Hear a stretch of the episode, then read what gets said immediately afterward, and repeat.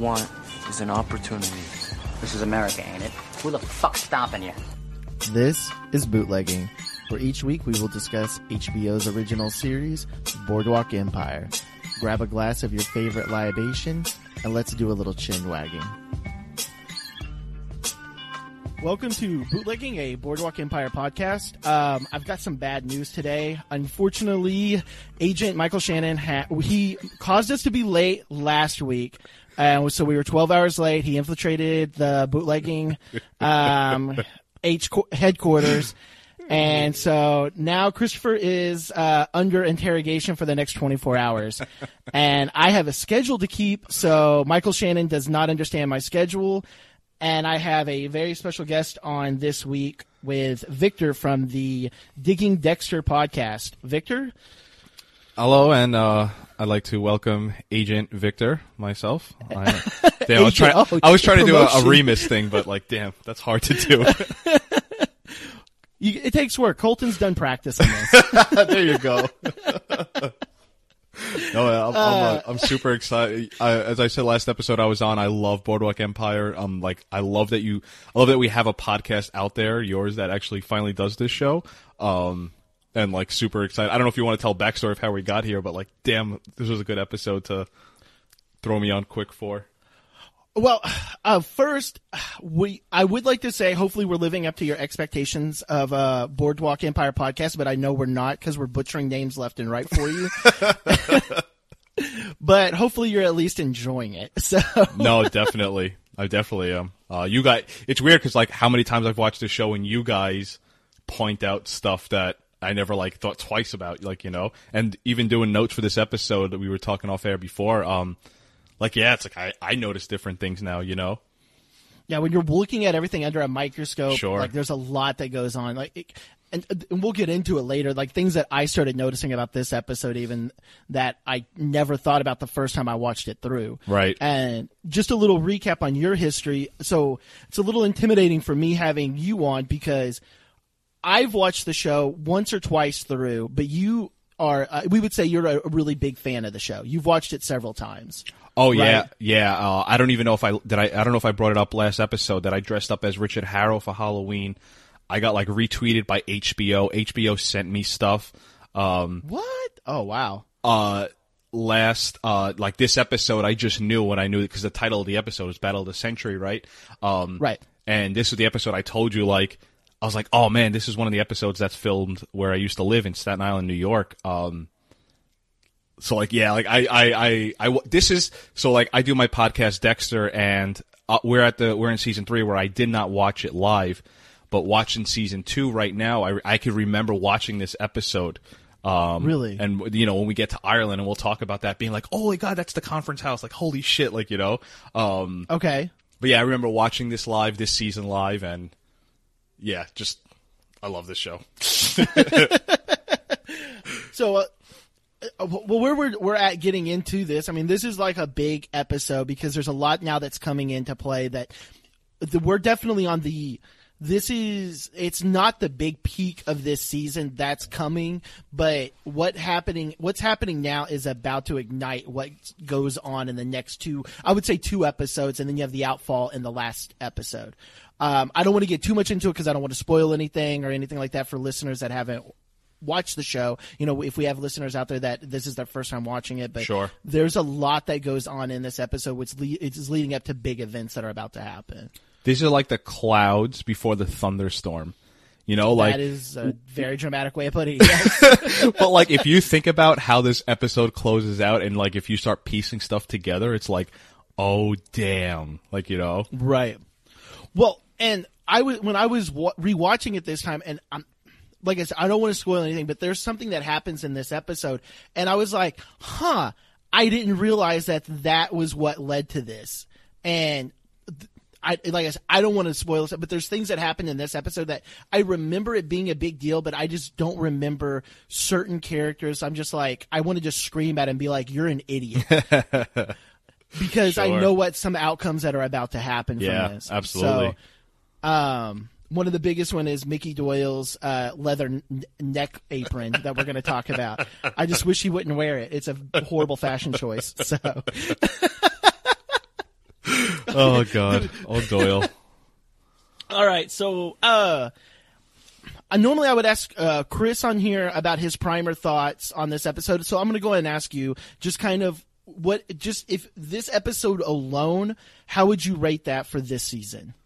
I would say because like using my analogy before, like this is kind of like the calm before the storm sort of deal, and it's like I I, I personally think it's a huge setup. Like I- I'm I'm gonna try and talk as if I don't know what happens next, right? Like Right. just kind of how the way the episode ends. It's such a big setup. Like if this was a season finale, you'd be like, damn, like next season is the battle of the century. Like you know, Right. Um, I, I, I definitely think this is one of the better episodes and kind of what are we, we're at episode nine. So, uh, to me, and I don't know if you have ever heard this knock on this show, but like sort of Boardwalk Empire, the knock sometimes is and why maybe it's hard for people sometimes to get into because like it's so slow moving. Yes, it's a very slow burn. Sure. And like, but this episode is finally like one of those ones where it's like they tighten the shoelaces finally a little bit, you know? And there's not a lot of action. You know, Chris, Chris always says like this episode's not explosive or it's explosive. I don't think this episode is explosive, but it's real. It's, No. it's the, the, the wick is being lit. like, you know, I don't know how many more analogies I could try and come up with, but it's like, it's right before the boom. Well, and it's kind of the same as the last episode. There's only one death in this episode. And granted, the death in this episode is a little more dramatic than the last episode, but it's also still like a very to the point thing where it's Yeah. not like a, it's not like super graphic. It's not like watching somebody get their face blown off or like the first episode of the first season where, you know, where they're out in the woods and stuff Sure, like that. sure. It's just like all of a sudden this dude's gone and you're just like, oh shit. And then immediately it's just like, I'm taking over. And like, it's like, okay, well, this wasn't very dramatic. It was just kind Right. of like straight and to the point. Yeah. So, yeah. um, and we'll get into that as we go. So we'll go and get started. A quick little uh breakdown of the episode. I, I always do, I've been starting to do this. I do like what I call the IMBD uh, read off. It's Nucky uh, barters in Ireland. Jimmy brokers a deal with George Remus. Emily's illness takes a turn for the worse, and Halloran is questioned about Nucky's past. And I know what y'all are wondering already. There's a name I said in that. Halloran. Halloran is Deputy Dumbass, if y'all are wondering. He does have an official name, so I'll reread that. Deputy Dumbass is questioned about Nucky's past. so we've got that going. yes, yes. I think that's a pretty fair assessment. Like while trying to not spoil anything, it's like, yeah, that's a, that's a pretty. That's a better one than the one I read where it was just like the straight up like what happened. One it was well, like Nucky, Nucky, Nucky talks business. Like it was like an episode or two ago. It's like Nucky does business. Jimmy ponders his future. It was something like that. It was like, I mean, okay, So, and it's different ones will do different things. And I'm just like, all right, I just go with the IMBD, the top one, and let's just go. sure, sure. All right, so we have this broken down uh, this episode into three main stories, and then we have some uh, the side arches that are going along. Um, we've got Nucky's story, Jimmy, and Margaret. Uh, we're going to go and talk about Jimmy and Margaret's story first, and then um, the second half we'll talk about uh, the side arcs arcs that are going along and Nucky's story as well. Sure. So we'll go ahead and start with uh, really the kind of the I say the slowest episode, the slowest story of the episode. It's Margaret's story. There's not a lot that happens, but I'm not going to say it's necessarily also the slowest because it's probably one of the more gut wrenching stories of this episode. Oh God, Now, yeah. I'm not a parent and you're not a parent. Um, oh, I don't have kids, and this whole thing of her daughter getting we we've come to find out that her daughter has polio. Um, she can't move her legs. It's not looking good. You know, she's had this fever. The doctors uh, diagnosed it, and they're going to bring her in for testing. And the testing that they do, and I I should have looked this up. I assume that that's really what they did back then. Is they do a spinal tap and they do an examination of your spinal fluid. I can't even imagine having to watch that as a parent. Like I take my dog to the vet and he gets shots and I feel bad. You know, I was I was gonna say like and, and, it, and it's such like a it's probably the way parents probably look at like guys like us talking about dogs and it's like, but we have no other connection. I have nothing None. else. I guess maybe like your wife or like you know and it's like when your wife is sick you're like God I you know but you don't feel that same way about like your dog if that makes sense. And I can imagine like Yeah. your kids like you, you I, I can imagine your wife, you know, be like, "You're sick, you'll get over it. Here's medicine." But like, if your kid was getting a goddamn spinal tap, and you know, uh, like I have in my notes, like I get why now polio is probably so rampant. Yeah. Like she, she's like, I don't care. I want to go in the room with her. Like this poor girl's getting a spinal tap, and he's like, "Well, polio." is Right. And, and I, I don't, I don't know much about polio. I just know like it ain't a thing anymore.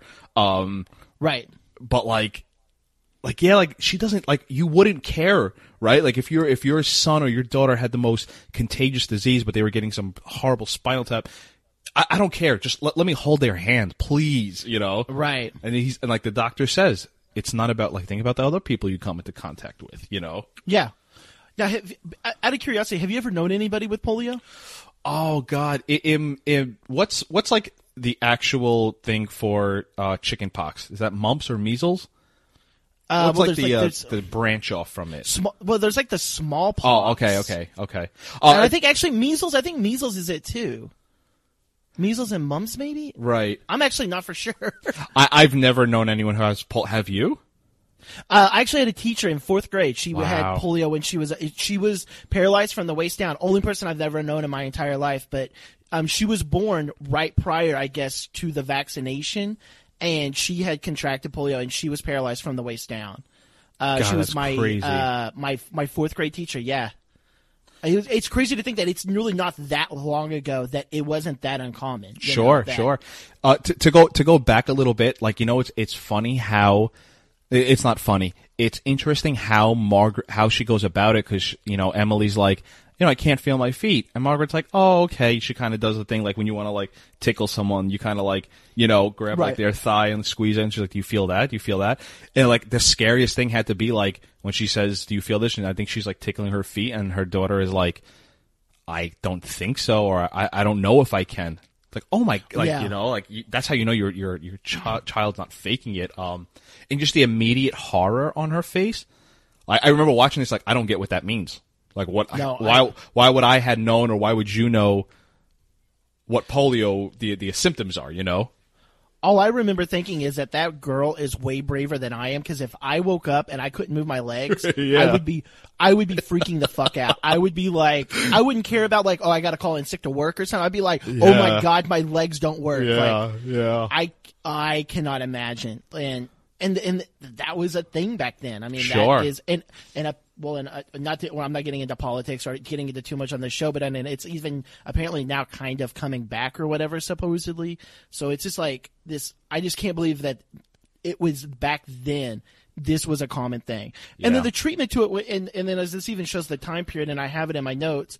You know, like so she has her her, her her maids are helping her out and she tells them to take her son outside and i'm like that's all that they think of they're like oh well it's it's fine if he goes outside we don't need to worry about it anymore like that's how disease and actually i really honestly don't know how polio was contracted i don't know if it was bloodborne airborne or I imagine it's airborne because she said it's contagious. So I imagine it was cough, like you know, uh, um, air air transfusion. I guess is the word what they say when they talk about this kind of stuff. right i would imagine it was i just don't know how like one person could get it and then other people couldn't. Like, Sure. maybe it wasn't as contagious as i'm thinking like the flu is. Because you know the flu like like one person gets the flu in your household everybody's Everyone, pretty much going to get the flu.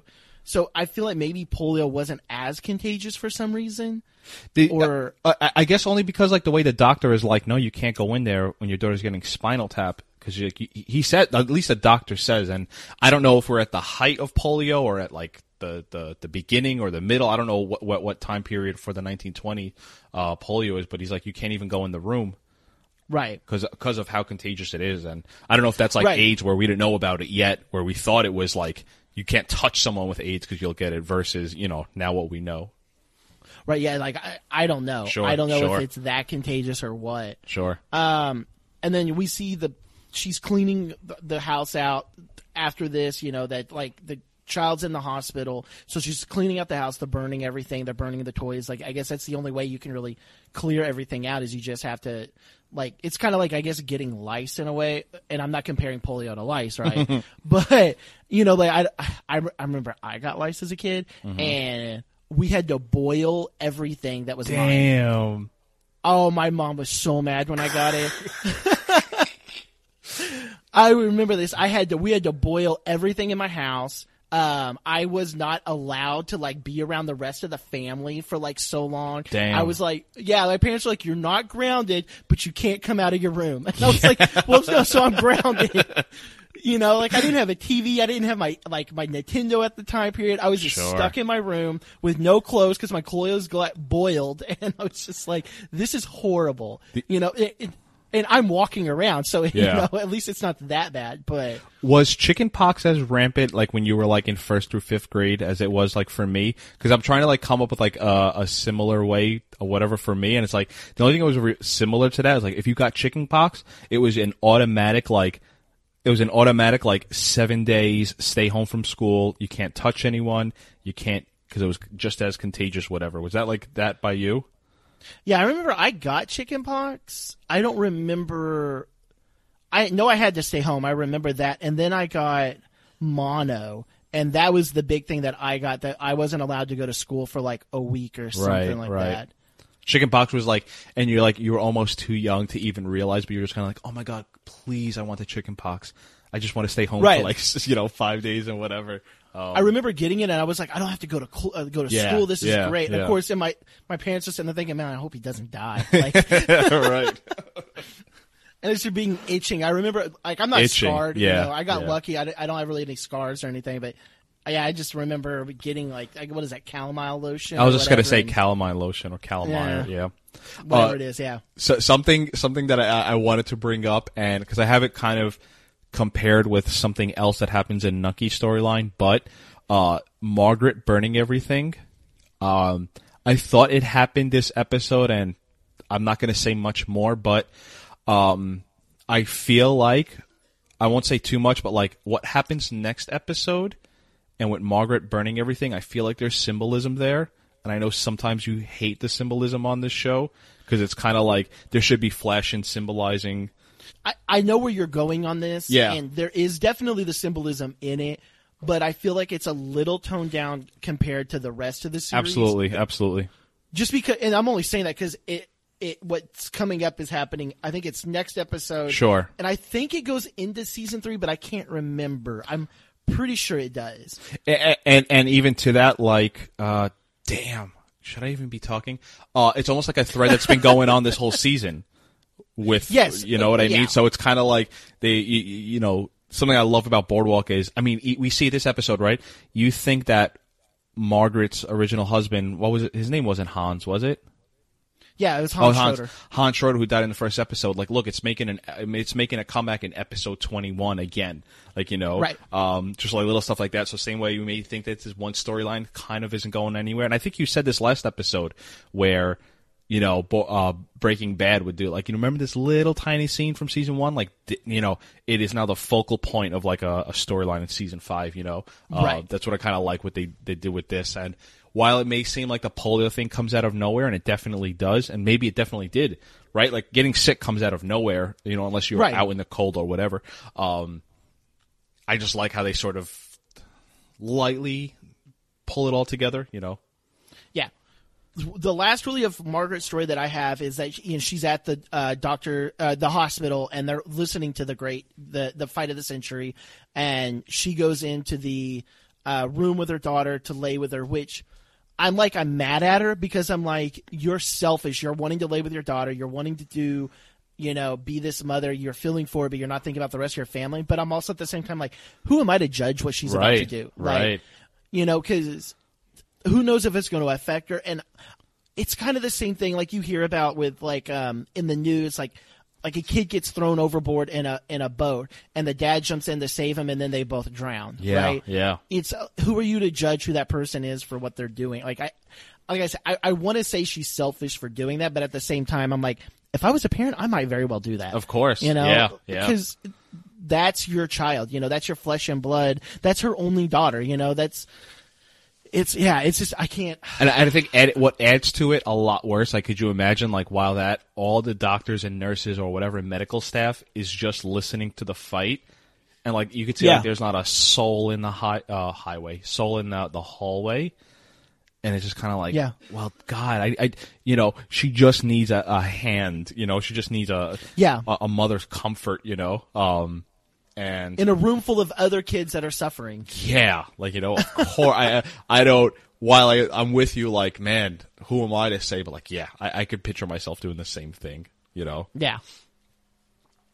Um, that's all I really have for Margaret's story. Did you have anything else, really? I think I just have the one more thing. Like, Okay.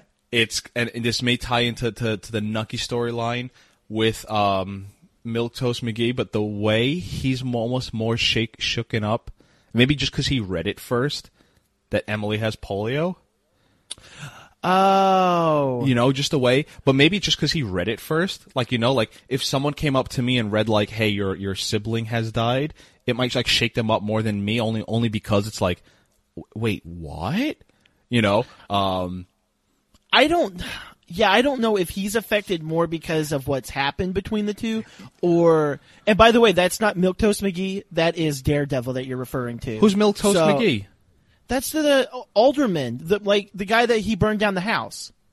The guy who burned Nucky down- burned down the house in Oh, episode. oh, oh, oh, and okay, it's okay, milk toast. okay. If you're going to be a guest on the spot, it's milk toast SquarePants. okay, and Slater is Matt Murdock. We very rarely call him Daredevil. It's actually Matt Murdock, Matt, but on right. occasion he is Daredevil. Okay. so, sir, I'm going to need you to focus. Agent Victor has just now been demoted, demoted back a step. Uh, well, that's the only other thing I had that. but I, I, I'm, I'm, I'm, I, I take back my thing of him being more shaken up. I think it was just more he read it first, you know. okay. All right. So from there, we'll go ahead and talk about uh, Jimmy's story. Yeah. Um, so uh, meeting with uh, George Remus, and George Remus has come down because George Remus is meeting with them. uh, this meeting with I, I want to I, I I don't know what to call his group. I mean they're they're delightful young boys that are colorful and full of ambition. Well, let me let me tell you something. About ambitious boys. the AB crew. Um, something, something. Uh, so there was another. There, there- you know, if you Google it out, right, and maybe you have seen this, there was this. Uh, it's this podcast network hosted by Maria Menounos. Have you ever came across this other Boardwalk No. Empire? They did it live. So this network, and we're not. I'm not here. You know, we're not here to plug other podcasts, right? But they have an entire network of where they air their podcast the second the episode ends. Really? So like 9:55 this episode ended, 10 10 o'clock they were up live streaming and they put out their podcast. Um, Okay. And it's f- really funny to hear some of the stuff because it's they're kind of like they're going off gut instinct of a show that just happened a few minutes ago. So like you know, Okay. we have fortunate enough and like you know Chris does the same thing like my my fiance does when we do the podcast. We watch the episode almost twice to do our notes and formulate our thoughts. They go on the air right after, right? So they Right. they had this guy, uh, I believe Maria Menounos' husband, uh, Michael August. They did the podcast, and he always called like this little AB crew you're calling the Muppet Babies because this is the Muppet Baby of like you know how big Meyer Lansky becomes. I mean, he becomes Yeah. he literally becomes a uh, another character in one of the the greatest gangster movies ever made. Like, uh, um, I'm blanking out the name, not American Gangster. Godfather, Godfather Part Two, like Hyman Roth. If you ever seen that, Yeah. like that is Meyer Lansky. Uh, Right. We're talking about Lucky Luciano, Al Capone, and they're nobodies. like you know, Right. They're like Muppet Babies version of what they are. So like, yeah, your ambitious crew, whatever. Like, yeah, they're like little little Muppet Babies of what they actually will become. You know, if you think about their like their boss right now is someone who is a total fictional character. Like Jimmy's not real, right? Like I always, Right. yeah, um, Right. Which is kind of just you know funny to think. Um, that's something Well, I always, think he's, huh? I think he is kind of. I think I remember, and correct me if I'm wrong. I could have sworn he's loosely based on a character. Oh, he might be the same way Richard Harrow is. I think Richard Harrow is. I think. yeah, I think it's the same thing. Richard Harrow's loosely based, like the real person that Richard Harrow's based after was Sure. not really this like like, Yeah, like yeah. assassin and Yeah. all of that. You know, and, and and you know probably to a lesser degree, like Nucky Thompson is completely fabricated. You know what I mean? No, yeah, he is. Whereas the other these guys at the table, they they have a lot more truth to them than like Nucky does. You know? Yeah. I, I, I remember when the show came out, I'm me being like, who the hell is Nucky Thompson? I know Lucky Luciano. I know Al Capone. Uh, I remember hearing of Meyer Lansky. I just didn't know what he was. Like you know, um, Right. I remember even like in the first episode they killed Jim Colosimo. I've heard that name before. Um, who's um, Yeah. who's the real milk box milk toast here? Um, he's not in this episode. I love it. Let, let me add this too. I'm just I'm rant, ranting here. I love how no, they ahead. do every other episode. They remove huge characters. We get no Agent Michael Shannon. None. And I was gonna ask, when's the last time we've seen Chalky? But they they alternate episodes, which is really cool. Um, but yeah, um, Rothstein is a hundred times bigger than Nucky Thompson ever was. You know what I mean? Oh, absolutely. Like Rothstein is huge and a real person and Sure. does it, they do an amazing job of portraying him in this. You know, Lucky Luciano, we don't even need to go into like Sure. I cannot underestimate who he is Right. enough. And then same thing, Meyer Lansky. I knew of Meyer Lansky before the show just because I like Meyer Lansky. I like who he was, and I and it's because of The Godfather. Like because of stuff like that, I was like, this. I actually knew a little bit about him. Plus, he was in he was kind of portrayed in The Untouchables as well.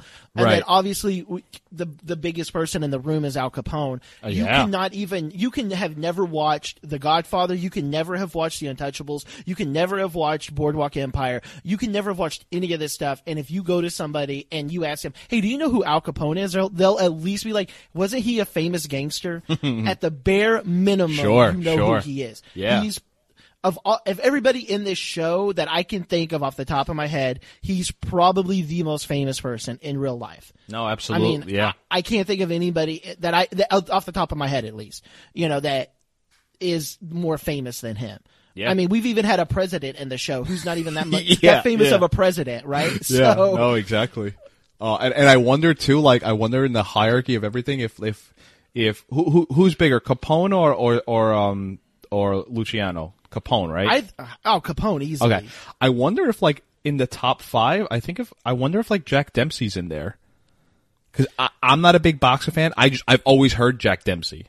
I've know? heard the name. I'm the same as you. I don't know that much about boxing, and so I, I I think he's name. pretty poppy. I think he was like a, a pretty household name, you know? Well, I mean, it was obviously the whole. And well, and we'll get into this in the side story. Well, actually, we'll get into it in Jimmy's story. We can even talk about it right now because at one point they're in the uh, auditorium listening, which is so funny. They're listening to the show live, How funny. right? Like on the on the on the megaphone, and, and the megaphone act. and but the people are like sitting there like boxing to it, like you see, That's like crazy. it's so weird to think that, but at the time period, and I looked this up, this was a real thing. This was Oh, hundred yeah. Yeah. This was portrayed real. So for them to do this, he had to be famous. Can you imagine right now? Okay, uh, the two, or the, well, I don't know about the two most famous, but the most famous boxer right now is going to be who? I mean, if we could I'd, put a name I'd, for I'd say we uh, to whatever your analogy is about to be. I, I'll help you out. I think we just had we just experienced it about two years ago. It was uh, Floyd Mayweather versus Manny Pacquiao. Sure. And so you had two, I guess, and this other fighter, I have his name down actually. It was uh, Jack Dempsey and uh, Georgia. Carpentier, I believe. Yeah, Georgia Carpentier. Yeah, Carpentier. Car- Carpentier. If he was French, he really was a French uh, Right. fighter. And by the way, yeah, this episode takes place July second, nineteen twenty-one. That was when the fight aired. Nice. So most of this episode takes place really over ni- July second, like first, second, and third is what I would say. Um, that's my guess because Yeah. I would say that most of this episode takes place just over the course of three days. So this was a real fight, and this was that big of a fight. I mean, it was worldwide. I mean, Yeah, yeah. you can't really underestimate this, and it's it's such a different time period. They didn't have TV back then. And as uh, Capone even says, when he talks about uh, Jimmy says, "I'm going to stay and listen to the fight," and he's like, "You might as well be reading, a book." yeah. right? How many? I put them in notes. That is the exact same thing today as saying video killed the radio star. Yeah, that is yeah. all that is. Right? How, who said that MTV was going to kill off music? Right, right. You know, thousands of people said that. And now look at it. MTV doesn't even show fucking music videos anymore, Yeah. But the radio's still going. Yeah, Right? yeah. So who, It- It's I mean, ever. we're, and we're doing radio right now. We're doing radio technically right now. So It's funny- It's still there. it, it's funny like how how you sort of come back to everything in the way of like you know it's funny the way the way how popular emojis are today. We're like going back to like hieroglyphics. We're like making our way back, and it's kind of like if you think about, they do like you know, me and you will never have a podcast big enough that we could do like a live show. But there are podcasts out there that do live shows. Now, when you think, now obviously boxing is a, is a physical viewing experience, but if you think about like where we're going to trend to, like, Yeah. you know, we might, we might trend to your favorite host watching the fight and commentating. And I think we probably have that out there. You know, you have like commentary, whatever. I know ESPN does it for like the college football championship. One of my Well, have the, favorite um, radio shows, they sit there and I don't watch the college football game. I watch them watching the college football game. That's no different than what is it called? Twitch? Is that it? Where people Twitch, play like video you games? stream your video games. Like, yeah, like we're headed. It's funny. We're making like a, a comeback to this, you know? That's no different than sitting in my friend's basement when I was in elementary school watching him play video games, and we would sit there and rat on him because Yeah. he was he was Sonic and he couldn't get enough coins. You know, like, it's the same thing. Yeah, yeah. I'm with you. Um, one, one thing to go back to Jimmy's house, if I can. Yeah, no, I was going to go back, but go ahead, go ahead. Uh, when this is a, and you know, you had mentioned it earlier in the season where I had, I had sent you notes like, damn, Jimmy's house, Staten Island. It is, it was a house that was there right before Hurricane Sandy, because Hurricane Sandy happened a year after this show, after this season aired. This was 2011. Hurricane Sandy hit in 2012. And I just have here, like, if you Google it, you can find other pictures of it, but you could see it, like, and I I have a lot of this on my Nucky storyline. Like, damn, it's so crazy to think how much they CGI in this show. Mm-hmm. Uh, and this show, I think at first I was like, man, I, I can't believe how much you can't tell. And then as the episode goes on, I feel like you could tell so much about the CGI. We'll get into that in another story. Trust me, I have. You you told me we can't go into two hours. I have two and a half hours of Nucky storyline and CGI. Okay, so heads up, we're not going to bed until about two p.m. All right. Yeah, and, and we'll get there, right? Uh, I just wanted to say, like, I think this episode shows it beautifully. Like, that house was literally on the beach, and you can see now why that house got destroyed in Hurricane Sandy. Um, right. Yeah. And then the opposite, and and and I I don't want to step too far ahead. Actually, I'll, I'll bring it up when we get there. The other thing I wanted to bring up is you guys, and this was something I was saying. Like I've watched this show so many times. This was something where I never picked up on, but Jimmy, as the season progresses, looks haggard. You could tell, Right. You know, you could tell when you've seen someone who's only forty years old, but you can tell they've worked so hard they look like sixty. And I noticed in this episode, and something that's crazy about this show is everyone's always dressed to the nines. Like even like the homeless people, or like the people are supposed to be less fortunate, even still look whatever that word is. Um, and in this room, they all have everyone always has these dope fly suits on. Jimmy has stubble on his face, and if you Yeah. when you're in a room with everyone else who's clean shaven all the time, and Jimmy Jimmy has that stubble. I mean, he looks like you guys said. He looks like he woke up drunk. Um, Yeah. and it's the and his eyes too, and that's kind of like that's that's the the reason why you hire Michael Pitt as an actor. Those eyes are like mes, you know what I mean? Um, so I was just like, wow, I really s like it's something you guys brought up, and I really saw it this first scene. like this sounds okay this sounds weird i am a person when i watch a show like there's certain things that'll happen where i get disgusted by it okay like when certain people talk and things like that i get disgusted by it because i'm like oh their teeth are disgusting i bet their breath reeks right there's certain things that'll happen where i'm like that and this show is one of those shows. I like it because I'm like nobody's looking perfect, right? When you look at Margaret, her teeth are not perfectly white. Right, Like right. when she's talking, they're Yeah. not because back then you would not have perfect white teeth, right? Yeah. Jimmy is the same way. When I look at Jimmy, I'm like, oh my god, like he looks like he probably has a smell to him. yeah, he smells like whiskey to me. He just That's smells it Yeah, on his like breath. if he talks to me, I'm gonna smell that old alcohol breath. And but for me to notice that, I love that because I'm watching it. I'm like, I can smell this, and you do not. It's a good. I like that. Yeah, I- I- yeah. you- they're putting that much detail into this, which is really nice. no, I'm with you. Um, one of the things I wanted to bring up when we've gone back down to the house is that so they've brought George Remus in. George Remus is going to sell them um, a ship they brought in, and they're going to rob the. It, it fell off the heads. You will. You're from Staten Island and all that, so it fell off the truck or Yeah, whatever. it fell. off. I got a guy. Yeah. yeah. So um, while they're discussing this, they bring up about um, Manny and what they're going to do with him, and this is where it's going to be get later on in this season. I see some stuff happening out of this. I don't want to go into too much. Yeah. But at this time, Jimmy, and this is where, and I even have it in my notes. I actually wrote out, Jimmy, you're a fucking idiot. because this is not the Jimmy from last season. This is not the Jimmy even from the beginning of this season. I get that he doesn't like Manny. And in all honesty, I actually don't know why he doesn't like Manny. Other than Manny's kind of like a, like a hey bro, I gave you some money. Where's oh. my shit? Yeah.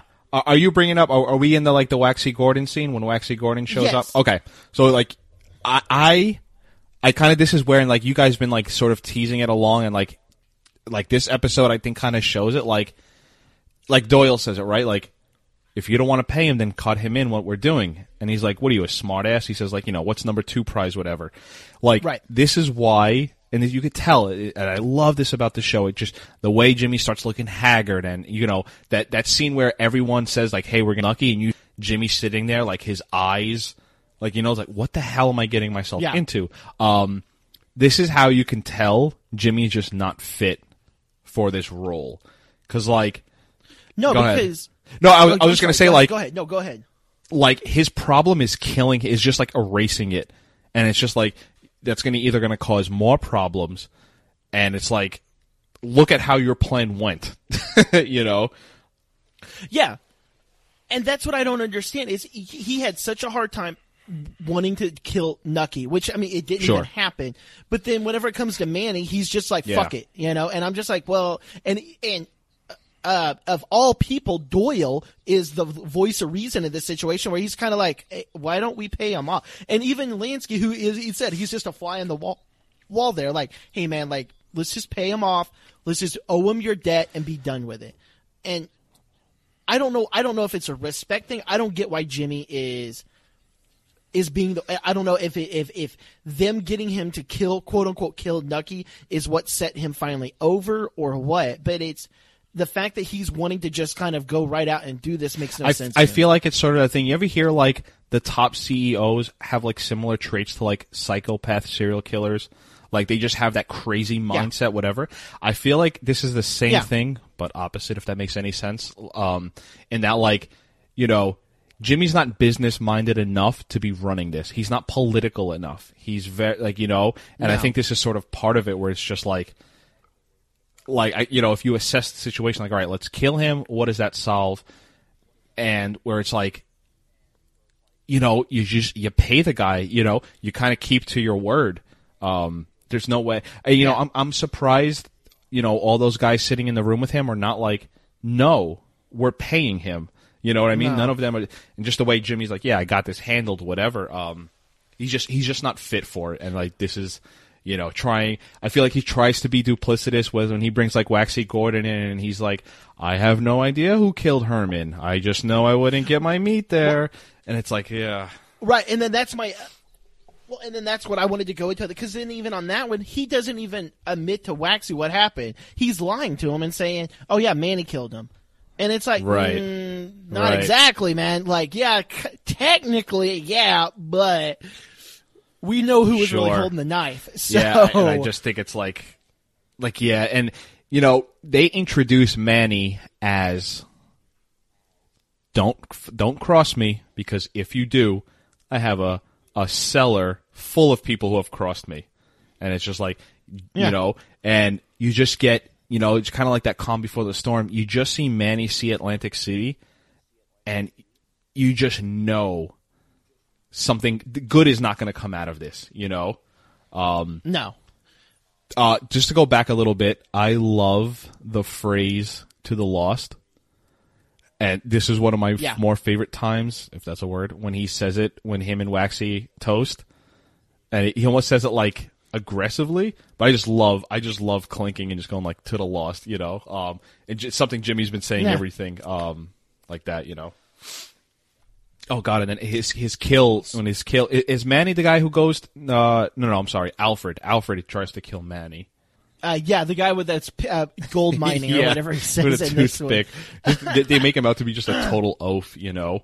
Um, That Yeah. scene is one of the craziest scenes because that's how you know Manny is fucking badass. You know, So I literally, yeah, that's what I have in my notes, and I was going to go into that one actually next. Is the Ma- Ma- Manny's uh, counting his money against the Sabbath? He's not supposed to be working.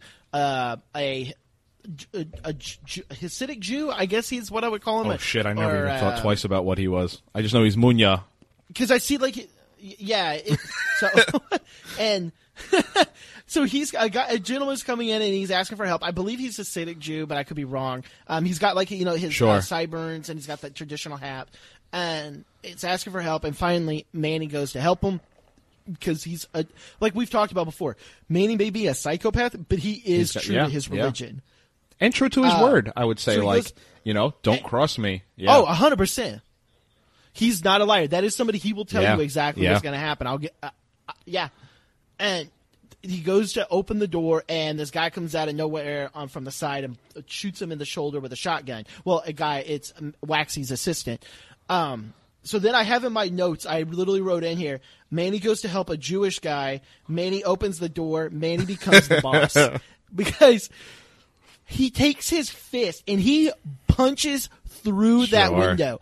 There's like you've you've heard the term, you know, fight or flight.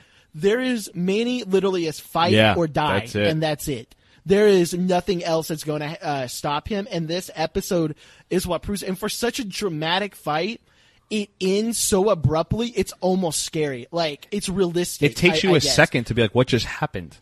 I I've seen this Yeah. episode, this show, this series, this season so many times, and even watching it, I was like, and I knew I knew what was happening. You know, Yeah. Um, while I have you with it's realistic and like just the way the fight or whatever, I have to imagine right. If you got a fucking meat cleaver to your head, I feel like there would be some spasm before you died, or is it really instant death? More than likely. I feel like he would, and I don't, I don't even want to pretend like I would know what a spazzing is, but like, I feel like there'd be some, but whatever, right? The, the, the point of the killing is not to show whether it's realistic or not. It's just like, Manny will put a fucking meat cleaver in your head.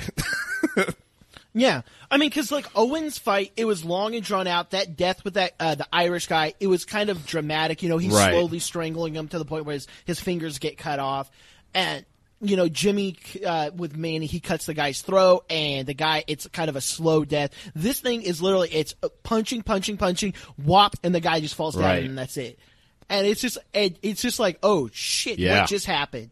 And then and then from there, we all see that Manny sees there's uh, some matches in the gentleman's uh, pocket, and it's from Atlantic City. So uh, we're assuming Manny can only think of one person that would want to uh, kill him in Atlantic City. who's, that's Jimmy. who's not So paying me and who just showed up at my door dead with matches from Atlantic City. Like, you know?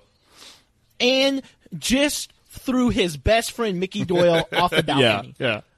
Okay, so Which- there's only Being one. that you brought up Doyle, because I had this in my notes too. He looks like a dog who has a cone on his head who can't scratch himself.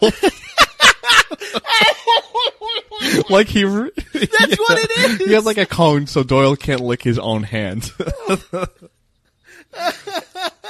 I never understood why Doyle wasn't like "fuck you" and gets away. I I've never understood that about this show.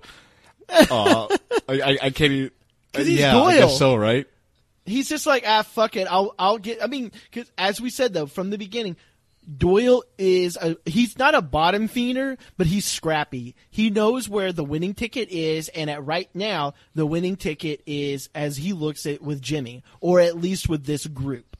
That's not to say Doyle's, um, uh, loyalty will change at any time, because we've seen Doyle will bounce around. Th- there- there's just a spoil. I wonder if you know what I'm talking about. There's a spoiler I want to say about Doyle that is just so funny about the show. But just move on because I'll, I'll somehow it'll just come out of my mouth like diarrhea if you don't move on. yeah. Okay. So we'll just we'll just go ahead. so um, from there we go, and uh, the last bit I have on Jimmy's um, uh, story is that they're at the fight and. So he's there with uh, Richard, and we, we saw earlier Richard. Basically, Richard has told Jimmy, he, uh, in, in, with, without actually saying it, "Don't pity me." Like I think Richard's starting to feel like, in a way, Jimmy is just pitying him and that's it. And he, that's not When he- Richard. He, doesn't want to be. when he said Oh, he you made fun of me, what was he talking about? Because I don't rem- I don't remember. Did he say something about him? I think what it refers to was the last episode where he goes over to him and he get, and, and he says to him, "Hey, buddy, we've done good. I'm going to get you a new mask and everything." Okay. And I think that Richard takes that personal, kind of like, "You don't think I can't get Yeah, my own yeah. mask? You don't think that I can't get this?" Like he thinks. uh, I think that's, and I'm not saying that Jimmy meant it that way, but I think that that's how Richard is. Is he thinks that anybody that's offering him help, it's almost Sure. an insult, and it's and it's not that that's what it is because, like I said, I don't think Jimmy meant to insult Yeah. him in any way. You know, he was. I don't think that would probably be the best thing to say, but that's just me. You know, but I think that Richard of who he is took that as an insult. and I find it So- funny how, and it's it's funny like this is this is something I never noticed, but having to sit down and do notes, I think it's great how they make. I mean, the teddy bear. If I was to if I was to ask anyone, like if I did a poll, like, hey, who's the teddy bear of Boardwalk Empire? It would be Richard Harrow because you you feel so bad, and Yeah. Richard Harrow is a cold blooded killer. He's a sniper. I but he's like such he's such like a, I I feel would- so bad for him, like you know. I would guess over the entire series, he may, and I don't want to do into too much spoiler. I would guess Richard probably has more kills than anybody else in the Um, show yes, yes, and by his own Yeah. hand, by his own hands, and, by and- his and own it's just hands. crazy to think like he is also the most sympathetic character on the show. You don't feel you don't feel Right. anything for anyone as much as you do him. And what I noticed this episode, he has a scar right on his neck that you know at some Yeah. point there was a or something he got either got something happened that he had to have a a throat right there. And you know we're talking about someone who has half a face. So and again, it just fits into his theme of his character. He is a split personality, Yeah. not like medically, if that's the word, or psychologically, but he's a cold blooded killer. And he also says stuff like, Hey, remember you said I was going to find a nice girl to settle down with me one day? It's like, oh, like, dude. Yeah. well, and it's like right here, like he's it's he's kind of getting a sympathy girl Right, at the right. boxing event. You're like, oh, okay, like you know, she's the one. Like, what was it she said? Like, it'll make a funny story later or something like that, uh, or a fun story when I'm older. Like, oh, like don't Yeah. feel that way. But then I, I, I in a couple episodes. He's about to Yeah, go ham. yeah. Like I know what's about to happen with some stuff, and I'm like, I don't know if I really feel all that bad. Sure, sure. so, and he, hell, even what he's done this season so far, I'm like, uh, he's he's a He's ruthless just yeah, dude. yeah. you know. you can't trust him if he's sitting across the table from you, but he's also the kind of dude like, like, oh, dude, I just want to like do anything for you, like you know, like I just feel so bad for you. Yeah. Um, I, I think this is also to like fit with my my what I was saying earlier. Like this is just not big enough for Jimmy. I think like two things in this scene. Like one, you see how paranoid he is when he gets the note, like who's watching you, and it's like, Uh, um, yeah. but I think also like, I and, and uh, maybe if you could under, maybe you could better express what I'm trying to say. The idea he's like totally tonguing a girl down in public during the fight. I just feel like that's not Nucky Thompson, treasure of Atlantic City status. You know what I mean? It's No. it, it I actually have Uh-huh. that in my notes. Is I actually have it in my notes. One, he's paranoid. He's looking at everybody as though he's done something wrong or that somebody's out to kill him. And then I have it in my whenever she goes and she takes his hand and puts it between her legs. This is something that Nucky would not do, and this shows that because she's calling him. You know, you're the new king. Right, you're the new right. uh, the new man in charge. Why is he the new man? What Right. has he accomplished? He's doing business out of his house. He doesn't have an office building. He doesn't have anything to his name right now. Why is he the king? And he's showing it right here. Different people take power at different levels, and we can go into politics, we can go into business, we can go into, you know, whatever. Different people, there's plenty of examples out there of people that have gotten power and squandered it away because they don't know how to handle it. And this right here is showing that Jimmy is, as as Manny put it so well, he's just yeah, a prince. Yeah, That's like, all he and is. it's funny because you think it like he totally is a prince, and this episode shows it. Um, I had I had when I when I was thinking about my primer notes, I was just kind of like if I was to encapsulate this episode, and it, it kind of just fits more for Jimmy. You know, you, you remember, and I feel like a lot of people say this: more money, more problems. It's like, yeah, give me all the money in the world, and I'll face those problems. and it's sort of Yeah. like I, you know, I don't know if you ever go through this. Sometimes I know we're similar in age. If you think about what you thought your problems were five years ago, it's kind of like I would fucking love those problems today. And it's not like not like me or you are have problems, but you know, our problem, your problems just get a little bit more serious. You know, whereas five years ago, like you know, it was like clothing or whatever. Now it's just kind of like ah, they got whatever bills to pay. You know, if you think about Jimmy's problems, Yeah. he was just trying to make like a name for himself, and now he's like fearing for his life in public at a boxing podcast Yeah. television event, whatever you want to call it. Um, I just think it's like man, and and something. The show starts with a song. Season two starts with a song, and the name of the song is "After You Want What You Get, You Don't Want It." And I feel like that's like Jimmy's almost heading there with like like wait and i have to imagine right if you are nucky thompson there has to be a part of you that as you're walking through the street why wouldn't anyone someone want to put a bullet in your head you know um Right. and just jimmy he just gets a note i'm watching you and just god look at his the fear and paranoid on his face you know No, and I and I agree, and I think that that's where he's it's kind of coming in because I don't feel that Nucky was ever this paranoid. Sure. like he was at a certain point, but not where he was w- at Jimmy's level because Jimmy's not in control Yeah, yet of yeah. anything. Like I said, so did you really have anything else on Jimmy no for this I, one? I think that's about it um it's fun to talk about this and it's also restricting because i can't talk about what happens but but it, it makes it makes for funner conversation so That's right. So, uh, with that being said, we're going to go on a quick little break and we're going to learn about the history of the polio uh, vaccination. And we'll do a little bit of chin wagging when we come back.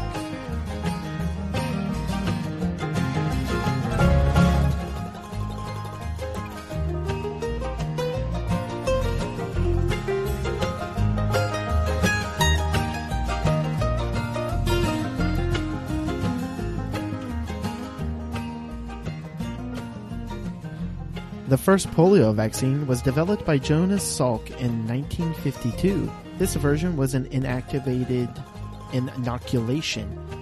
In 1961, an oral vaccination form was developed by Albert Sabin.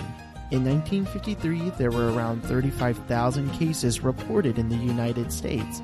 This number fell in 1961 to only 161 and is reported to only be 37 active cases in 2016. I hope you learned a little something about the polio vaccine. Now let's get back to chin wagging. I'm walking down the line that divides me somewhere in my mind. On the borderline of the edge and where I walk alone. And we're back from the break. Uh, so hopefully we learned a little bit about the depressing history of the polio vaccination and how we pray to God it never comes back. Okay. So, or comes back in more than what it already is. So, um, it is kind of interesting. So, polio vaccination was not back then. Little spoiler if you're listening to this, Victor, you haven't heard the history of the polio vaccination, but it was not developed until like the 1950s. Heads up. So, oh damn yeah. Uh, if I remember by a little bit of research I've done on it so far while we're recording, I believe it was 1955, and I'm probably going to be like, it was like, it was probably 1957, so I'm going to be sounding like an idiot talking about it when it's about to be in the break, but it was like the mid 1950s that, uh, it was actually developed, so. right Yeah, I, I didn't realize it was that far into it. me neither Yeah. Uh, all right, so we're coming back, and uh, we're going to be talking about the side stories, and then we're going to be talking about Nucky. The side stories, I really don't have a lot. Um, mainly, it's uh, the Attorney General and uh, Chalky's little uh, storyline, because Chalky's storyline is about to get bigger later, so there's not a lot to talk about right now. Um, other than we have, we'll go ahead and start with Chalky. I believe his is the smallest amount. It's um, mainly dealing honestly with uh, per- Percy. I'm going to go ahead and say it. Percy. Duns Percy, I believe was his name, if I remember correctly. So, I'm, I'm I'm surprised you're even getting the first name right like I I don't even know what you're talking about if you get the first name right so we have Jaws Um. from, um,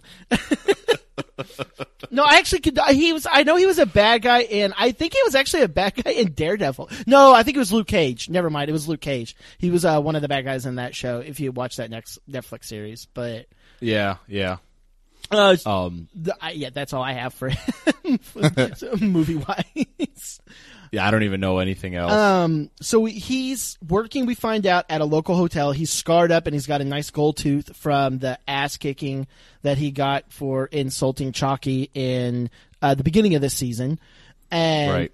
uh, I believe it's a hotel. It's either a hotel or a country club. Um, I think it's a hotel. Okay, I wasn't for certain. I, I that's what I thought it was. So Right. they're work. He's working there. It's not good working conditions for them. I mean, it, I say for them, it's not good working conditions. Period. Right? I would. Yeah, yeah. I want to sit there and try to be like, well, at least they're getting a meal. No, fuck that. Okay, I'm sorry. Yeah. I'm not even going to be that to that point on it because they're getting slop essentially, and they're having to work. It look. It sounds like what they get a 10 minute lunch or some shit like that. I I mean, 12, 12 hours a day, six days a week, which is, I believe that's 72 hours a week. yeah. That's insane. Okay, so- and you know they're getting paid dick. Okay. Yo, yeah. So I was a prison guard, right? As a prison guard, I worked uh, six days on, three days off. That was my work schedule. Okay. So it was a little bit different. We worked nine hours straight. Okay. We didn't work 12 hours straight. Now, the other units around me did work 12 hours straight. And they worked four days on, four days off. And then you could work overtime by coming in for two of your days off. Okay. And that 12 hours, you were still required to take a minimum of a 30 minute lunch. Yeah. Yeah, and that's and, and uh, to, now let's think about it. Thirty minutes for twelve hours of work. That sounds unreasonable, right? Yeah. This is ten minutes for twelve hours of work, and I don't think that they get breaks. Okay, so that's Yeah, they definitely don't look like they do. no. I can't imagine that. I could not imagine having to work in something like that, and he's not happy about it. The um, hotel any respect at all, and Yeah. they're they're kind of they're just kind of in the mindset of it, I guess, for the time period. You know, this is obviously a subject that it's a little. I don't want to skirt around it too much, but it's a it's a horrible time period for people that were African American, and Absolutely. you have people that are comfortable. You have these guys there. They're like, well, at least I have a job, you know, and at least I'm getting this, and at least I'm getting that. And per- Purnsley's like, no, he's like, fuck that. We deserve better than this, you know, because he knows the same as Chalky knows, and the same as Nucky knows. Without the black community, that city would shut down Sure. and that's really the whole story. He gets the the whole thing I have on his little storyline is he gets the permission from Chalky, and Chalky says, "You you have my word," and they revolt essentially, and that's on it. That's really all I have. I don't know if you have much else to add to it. Uh, there's there's two things, and I guess it's not really episode related. Um, but yeah, like this is this is also something that will, you know, if if you just if you put everything into perspective, where what happens with Nucky and you know the idea that Chalky is almost orchestrating these people quitting, you know, you kind of put two and two together. It's like, huh. Um, I have the, the the the things I have is I guess one I have uh when when when Dunn Purnsley comes to talk to Chalky and he's like, you know, if I ever need anything, I come talk to you. And Chalky just looks at him and he like he takes off his hat. The idea of like Yeah. the, you know, and it's kind of like. I don't know if it's lost today, but I, I could imagine like if I pulled like a 17 year old and I was like, Hey, when you go in someone's house, do you take off your hat? Like, do you know that? And it's like, I'm even guilty of sometimes like I forget, you know, and the idea is you're supposed to take your hat off in public, but we've become so, I don't know what the, the word is, but like, you know, I'll go shopping all day with my hat on, and if you think about like what that is, Yeah. you know, like that little that the idea of respect. So I had that, and I also had. I remember one time I, it just kind of came up, and I kind of realized like the way Dunn Purnsley talks and Chalky, it's almost like they were told like, all right, talk sexy and in code, but like in a masculine way, because they never Huh. say anything direct. You know, it's just kind of like, well, sir, I would. I can't even call it because they talk in such code. It's like, he, 'cause he What would says, you- he says, uh, what does he say? uh, well, the one when he's talking to the, he goes, he goes, did I ever bite you or something? Did I ever bite you, sir? It's like, no. Then why you feeding me like a dog? And like, maybe that was like, I, I imagine there's some of that like southern slang in that, like, you know, but. you just sounded like John the way- Wayne. That's all you sounded like. But even like the way Chalk, like Chalky almost never talks direct. He's just always is like, well, what that got to do with me? I know. You know, the the, the episode where like his his daughter's son come over and like you know just the all it's just so funny. You know, they always talk in code and just that like mysterious but could be sexy if you took that in a weird way. Like you know, I just think it's so funny the way the way they they portray Chalky. You know, Yeah. Um, the other thing I had is I had this like so you know we see like they they he sort of starts a revolting quit thing and uh, Yeah. you know um what do you call that? A strike. Um and I would I would say like I wonder if you feel the same way.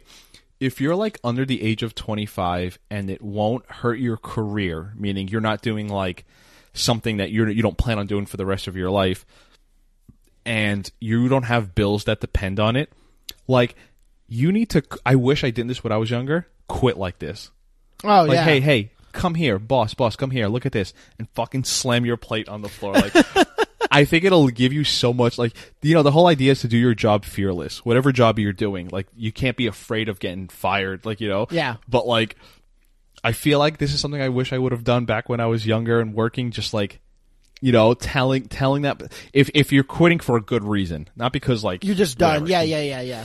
Yeah, but like you know, if if you're getting paid shit like these guys are, and you're getting slop as as a as compensation, like you need to like you need to quit like that once in your life. Um, but if you have like bills to pay, definitely don't do it. like you know, So funny. but like.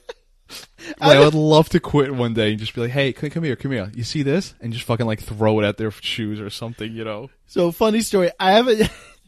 I used to work. Uh, my very first job I ever had. I worked at a movie theater in high school. Right. Loved it. One of my favorite jobs of all time. I'm paid minimum wage, but I'm living at home. I'm going to high school. Right. And I work at the movie theater, and I'm from a really, really small town. Right. So Yeah. the movie theater is the cool place. Right. Like I could, you know, like my friends, I would let in for free. You know. m- I'm probably going to get arrested for this. Like man- managers of like restaurants in our quote unquote mall that we had, I would let them in for free and they would give me free food. Free food. Yeah. Yep. So I, it was cool. I had this cool ass job, right? And I just loved it. I loved doing it. Everybody there was happy except for this one girl. There was this one girl that absolutely hated it. She was like 22 or 23. She had two kids and she would constantly sit there kind of like what he's doing where they were like, she's like, you know, they could pay us more. They could do this. And we're all like, I mean, it's a high school job, but she has a family, Yeah. right? And Sure. so she's like sitting there like, you know, we deserve, I think she was saying at that time period like $8 an hour or something like that. And we were all like, no, like we don't, Yeah, yeah, like we don't deserve that because we don't do anything. and so at one point she snaps one day and like I'm at work and she's just like, you know what? She's like, fuck this place. And she's like doing what he does. She goes, who's with me? And we're all just like, like, like looking around and we're just kind of like, all right. And sorry. we all just kind Oh, of stand there. And my manager like looks at us and our manager's like confused too. And she's like, well, is anybody else quitting? And we all, all like in solidarity, like nod our heads. We're just like, nope.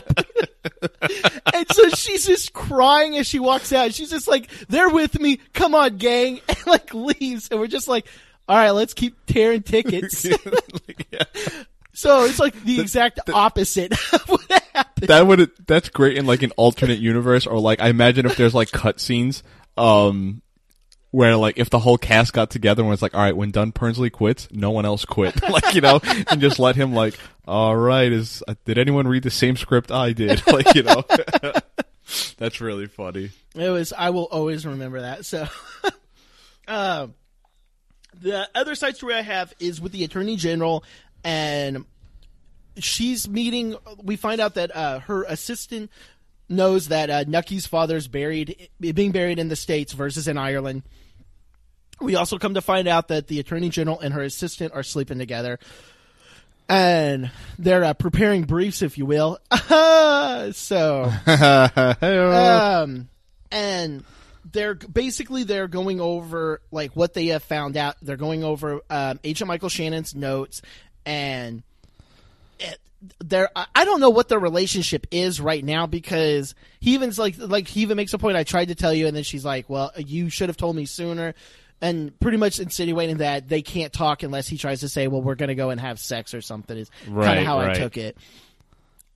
I mean, it's really not that big of a of a storyline in this. Um, I, I honestly don't remember if this comes about later on or not. So, but we do know that they are together at least for right now. So, um, we've the big when we get out of this is they bring in the first alderman, uh, Mister uh, Nearly. We see that he's been talking with them. He showed up late, and I think it was it's it is nearly uh, nearly right.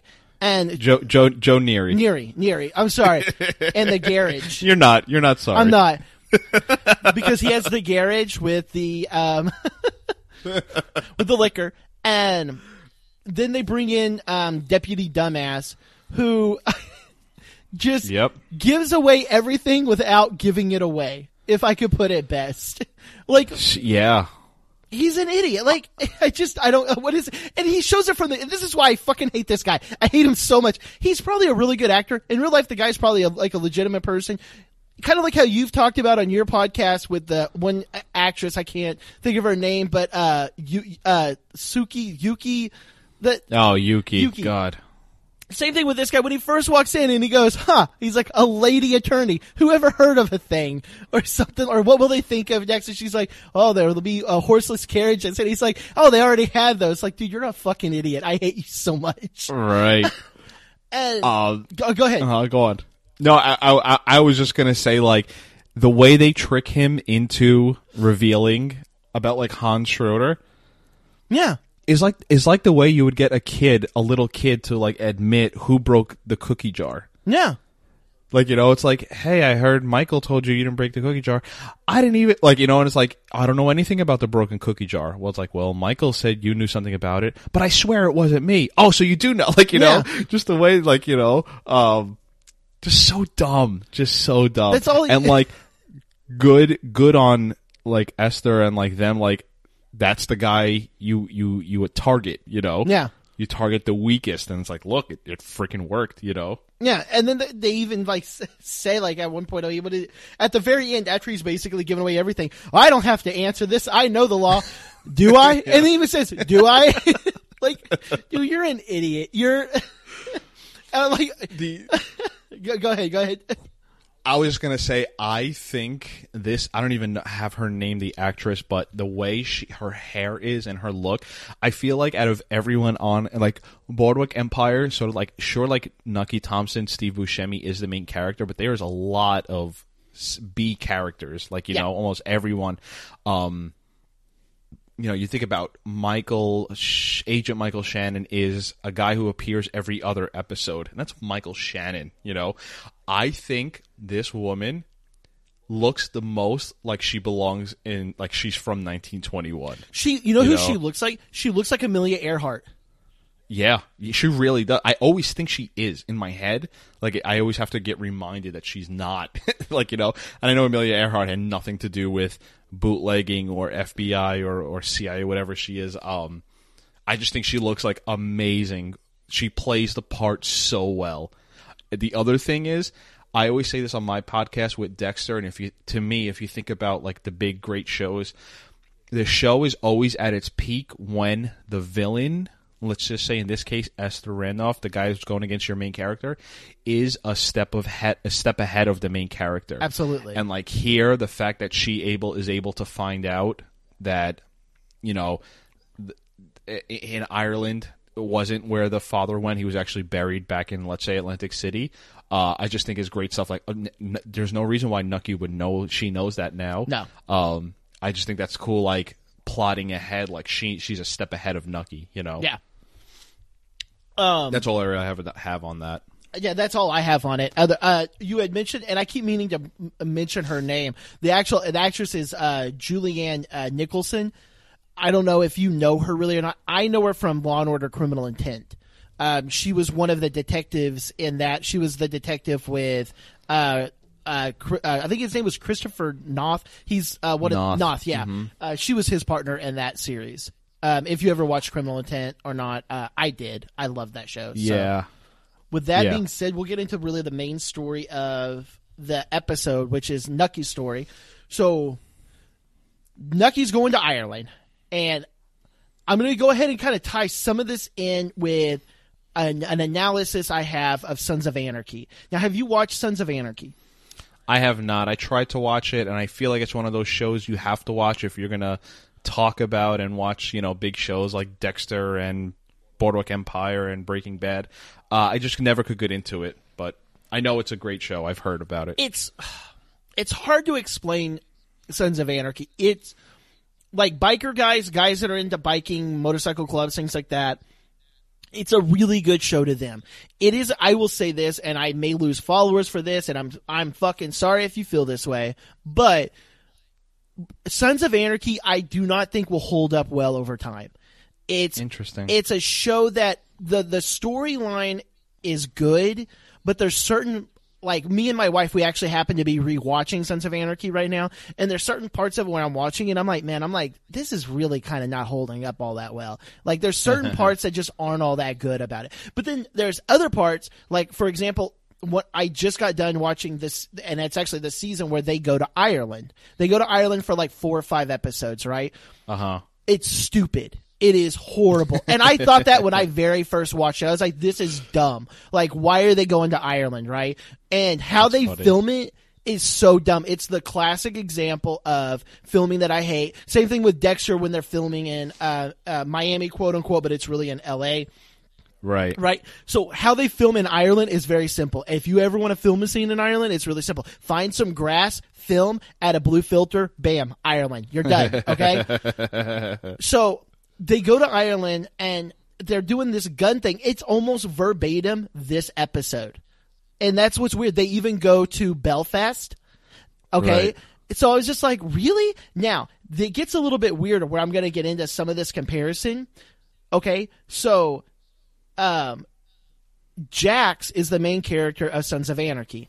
Jax, his father is um, Clay, who's uh, played by uh, Ron Perlman, right?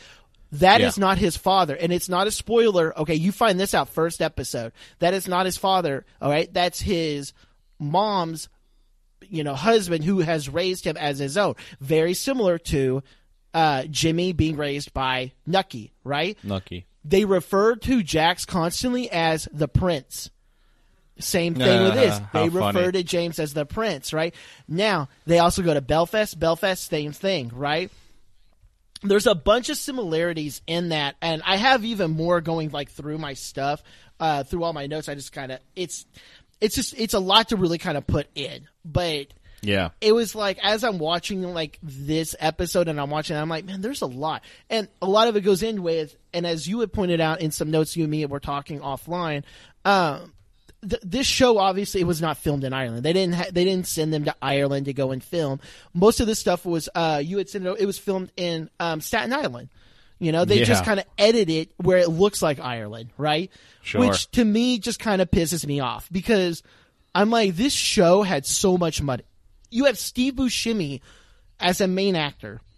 You have on set location for a lot of filming. Very rarely are they filming on a blue screen. Okay. Yeah. The vast majority they built what they built the whole fucking set in uh, New York, right? Brooklyn. Brooklyn. Yeah. The boardwalk. The boardwalks in Brooklyn. Yeah, so they built this whole thing. You spent all this money. You can't fly some actors and a camera crew to Ireland for one week to do some like shot filming. Like It's crazy to think that they couldn't do that. You know. like I just I don't understand it. I don't get it. Like you can't you you can't tell me they couldn't have done that. They couldn't have afforded it. But you know, I mean, who am I? I don't work in the entertainment industry, so Sure, who sure. am I to judge it? But it's just I don't know. It's little things like that, and it's the same thing with Sons of Anarchy. When you get to that episode for like four episodes, they're in Ireland. It just pisses me off so much. And so we find out that they're in Ireland. Um, Nucky's going there to quote unquote bury his dad. And Owen is, uh, they're greeted by the guy at the counter, the customs person, and he asks for their credentials. And the guy even says, uh, well, what is it? He says, welcome to, uh, Great uh, Britain, the free, s- the state of Ireland or something like that. I didn't even pick up on that. Uh, yeah, and Uh-huh. Owen just gets pissed because now I don't know if you know this. This whole Civil War thing, you know, it, this is the lead up to the Irish, you know, Civil War. And so I had I had no idea about this, and I watched this show a hundred times, and I always just assumed it was. So, like I never gave it any thought because I just I'm not as like uh, embedded in history as you are. Like your history was like your major, right? In- No, in it was uh, criminal justice was my major in college. Um, I did some. But you're a history buff. I'm a if I could huge history buff. My dad, Yeah, my, I- I my dad never was a history major. I had to learn so much with history. I grew Yeah, up on yeah. history, so yeah. To me, I didn't know anything. I even said beforehand, like, "Hey, tell me what war this was," because I have no idea. You know. Well, yeah, and so that's what this is. This is the lead up to the Irish. The Irish Civil War was between, if I remember correctly, it was between 1920. This is 21, 1922 to like 1923. It was not a very long war, but it waged on after that for years and years and years. If you remember when we were younger, there was car bombings going on in Ireland, right? Like if you, I don't know if you remember that because U two even has Yeah. songs about it. Okay, I, I do know. I do know. Yeah, that's is that Sunday Bloody Sunday? Yes, that's where that comes Okay, from. okay. So Cool. That the Irish Civil War went way past when it was quote unquote officially ended. Um, and it ended, like I said, in 1920. Uh, it, it officially ended in, I believe, like 1923. And you had the two sides. You had the pro-treaty forces, and then you had the anti-treaty forces. The treaty was they wanted to unite Ireland into basically what uh, the one guy talks about a free state. Okay. The anti treaty was the Irish Republican Army, the IRA, and they wanted independence. And that was the fight. They didn't want to be a free state. It would be, it's kind of like Texas in a way, you know, we're a, we were a state at one time and now we're a part of the United States. It would be like us coming in and saying, hey, we don't want to be a free state anymore. We want to be our own country. The same thing with the Civil War between the North and the South, you know, there was a separation and that's what they wanted. And ultimately the, uh, the, spoiler alert to history, the pro treaty wins. So who who is because I'm trying I'm trying to follow along. Who is is the IRA is the anti-treaty? Yes. So they're the ones buying the guns. Yes. Who end up okay okay The I the, the Gotcha. they're the IRA if you've ever heard that term. Um, and they're mainly made up of civilians. They're not uh an they are an army um and they're battling that quote unquote the Irish army, but the Irish army is also represented by something like 50,000 British troops. So, Mm-hmm. I mean, you, you have odds are, you have sides and stuff like that. It's just, that's stacked against one side, which the IRA was always the the IRA went into a lot of guerrilla warfare. That's when you know they developed. If you've you've heard of it, you know with uh, Molotov cocktails and Right. um, car bombings, they started taking on these different tactics to try to win. gotcha.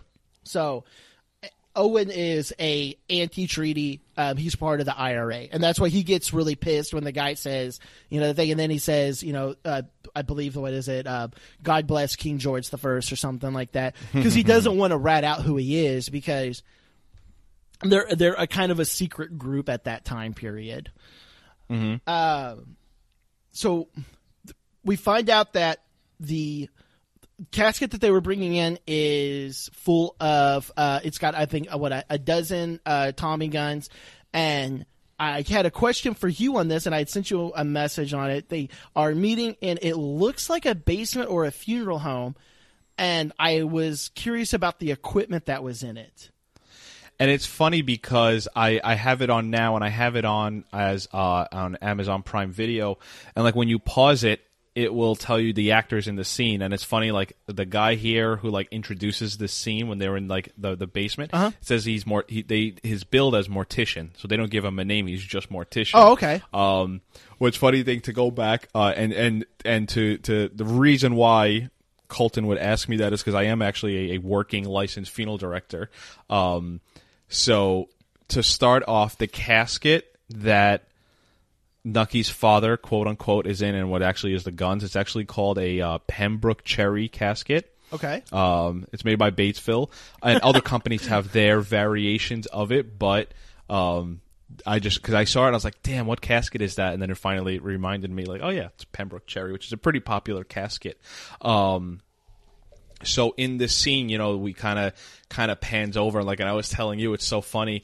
And I, I, you know, if I had known earlier if I was going to do the podcast, um, I was trying to remember if this is 1921, if electric embalming machines have happened yet, because you could kind of see in the background of the scene there's like an embalming machine. But what's interesting is that they also have kind of looks like a an an, a, an upside down cone with a tube hanging out of it. Okay. and that's how they used to do embalming, just literally gravity.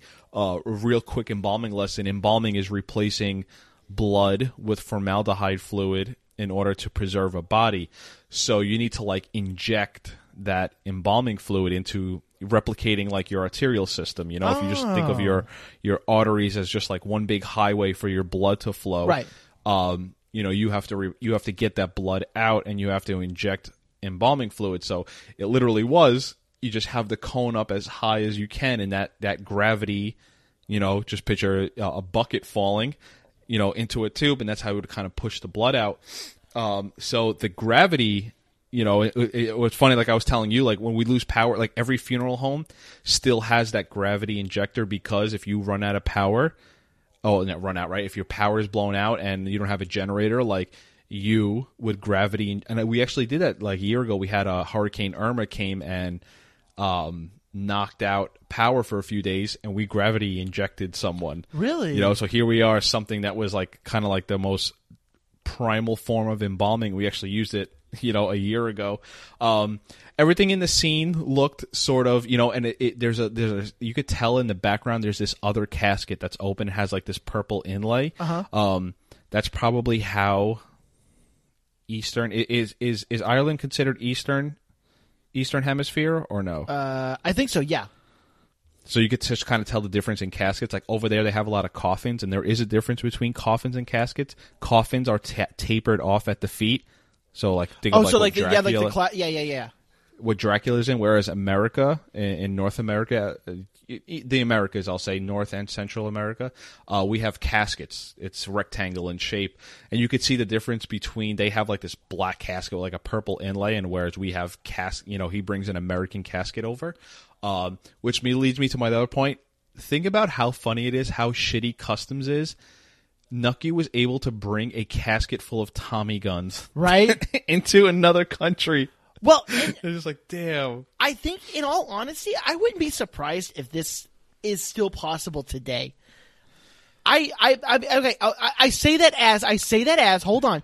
I say that as if I remember, and I in in uh, if there are listeners out there that can correct me on this, correct me if I'm wrong. But if I remember correctly, when the war in Afghanistan was first going on, there was troops that were hiding things in the caskets that were coming over with the soldiers' dead bodies, and it was getting through customs, and it was like gold and like things like that that they found. That could be an urban legend that I remember hearing. It could be hundred percent not true, right? Sure. But I do remember reading that. Now, obviously, I guess things coming over with military vehicles, maybe they're not as. In, this sounds weird, but maybe they're not inspected as well because they're like, oh, it's the military. We trust everything, you know, and stuff like that.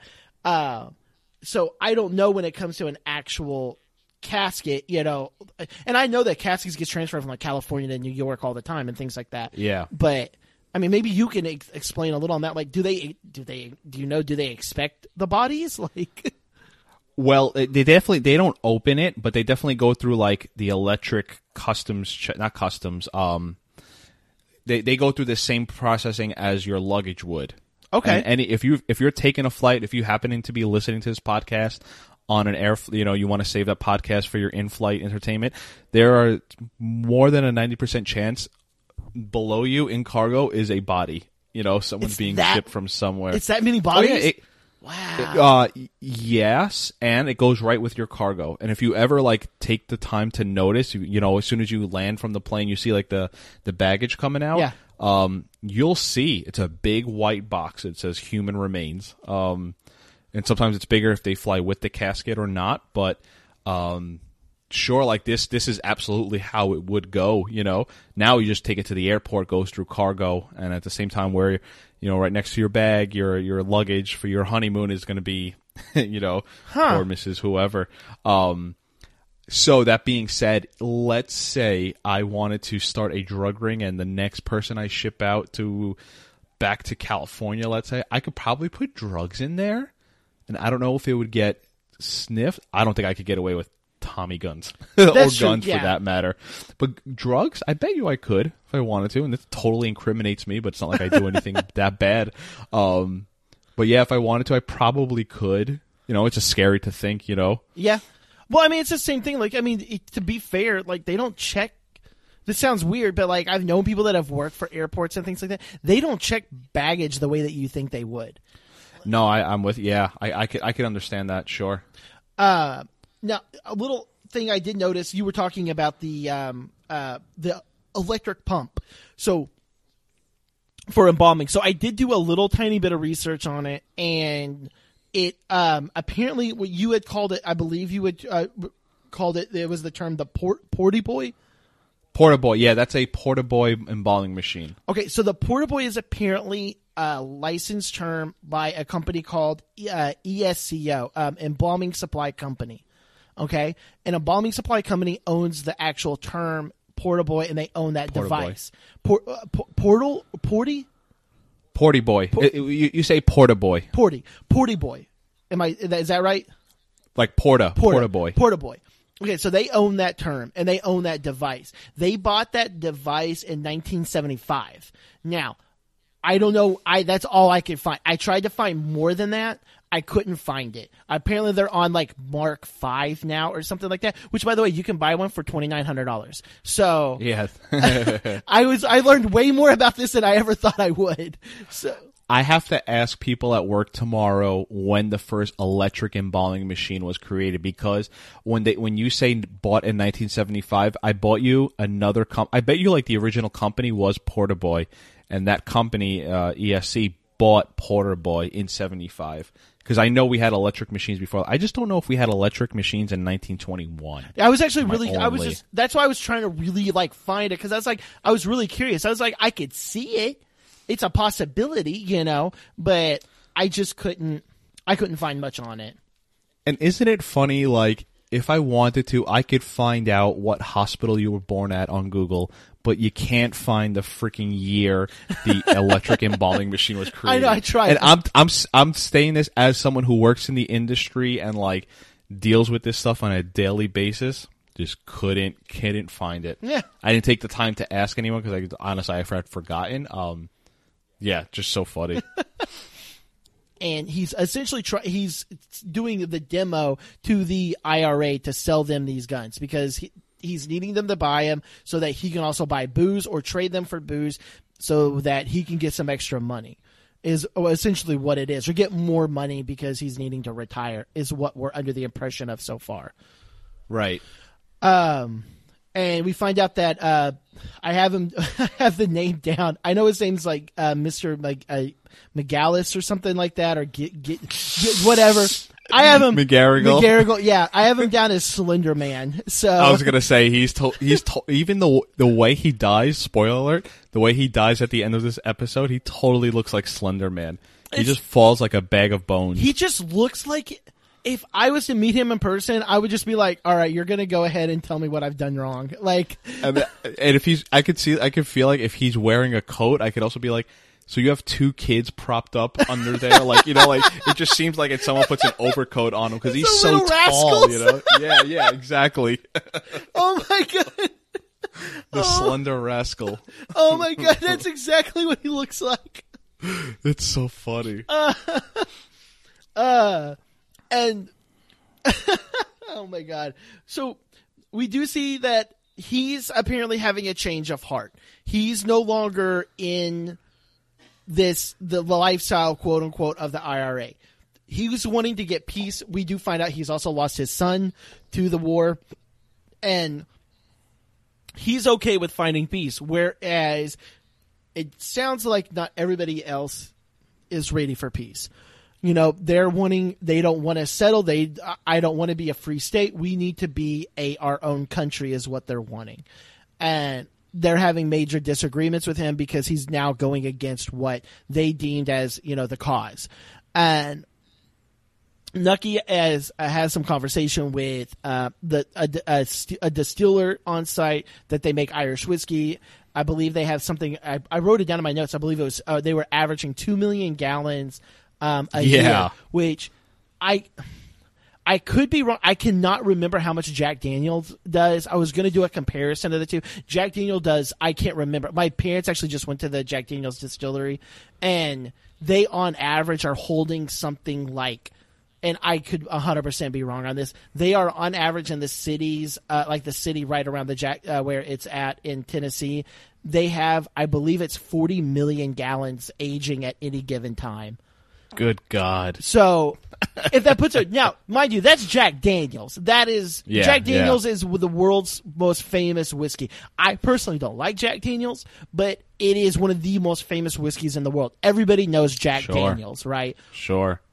So the fact that this place is doing two million gallons is a lot. That's insane. We're talking about 1921 too. Oh you yeah. know?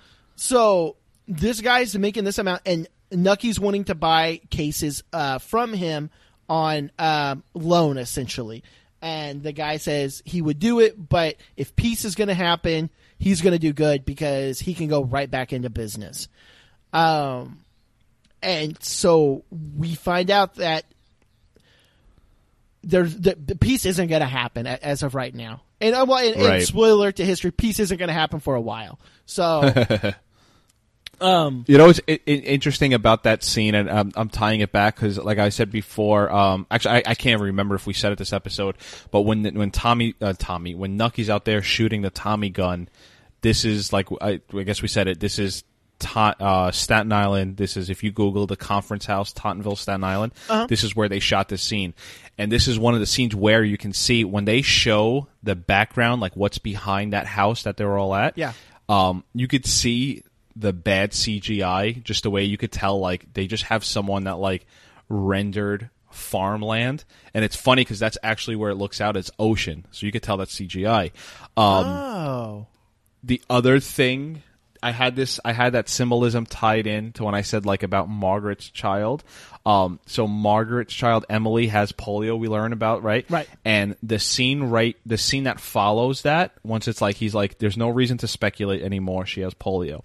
The next scene is where Nucky starts shooting the gun and we learn that McGarrigle's son actually died in the war. It's kind of like why he's against Oh. it. So it's kind of like you know, I, I, I is it the intent? I don't know, but there's a parallel. We're talking about two kids sick. Well, you know, one died because of war, but like you know, uh, I just thought there was like a an interesting thing going going there. You know, Oh, there's and it's kind of like why, yeah.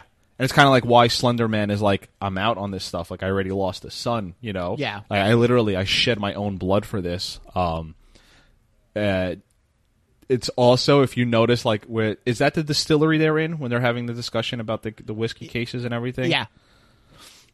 D- could you tell the CGI when they're trying to show So how bad. big that thing? Yeah, It's just layered. That's all it is. It's just a layered. It's it's a repeat, a duplicate. That's all yeah, it is. Yeah, It was so. They literally bad. copy and paste. They hit Control C, Control V, Control C, Yeah, Control that's V, like you know. but um, and just like the way, like you know, if if you if you create your own podcast, you do anything with audio work, you could also kind of tell like they like made Nucky's and and and, and um, Murdoch's voice like just have an echo, you know, Yeah. just to make it look like they were in this huge room. Um, Which I don't even think it would thing- really do that because there's wood everywhere. It wouldn't even really. sure, echo. like it, it it doesn't have anything to bounce off of, Yeah. right? Um, but is it last episode where Nucky got shot, uh, two episodes. or is ago. that two episodes? Oh, okay. Because I mean, damn, he's drinking with that hand. Yeah. No, he's healed. This has been essentially. I would, if I was to guess, this is about two weeks. If I was to put a I'll say- rough guess to it. But Nucky, when he puts his hand, you see that bullet goes through his hand. Oh yeah, no, Stigmata. yeah, and like you know and let's again i have a huge problem with this on my old podcast I'll, I'll take something that happens on dexter and i'll hammer it to the ground about how unreal it is and i'm not trying to do the same thing here but at least they have nucky in a bandage right it's not Right. forgotten about but there's no way that dude's drinking with that hand no, you know because he's you have just all those bones and tendons and everything. Sure. No, you would. His hand would never be the same again. yeah if I'm, something probably like cut off honestly from Oh, infection you especially know? back then. Oh, hundred percent. Right. Uh, but I, I, I like, and it's kind it's kind of like my notes that I had to start out this episode. Like you see Nucky at the, I know I know that they're, they're filming at the Cunard Building in, in New York City, but I, I don't know uh, where they're supposed to be at customs Uh huh.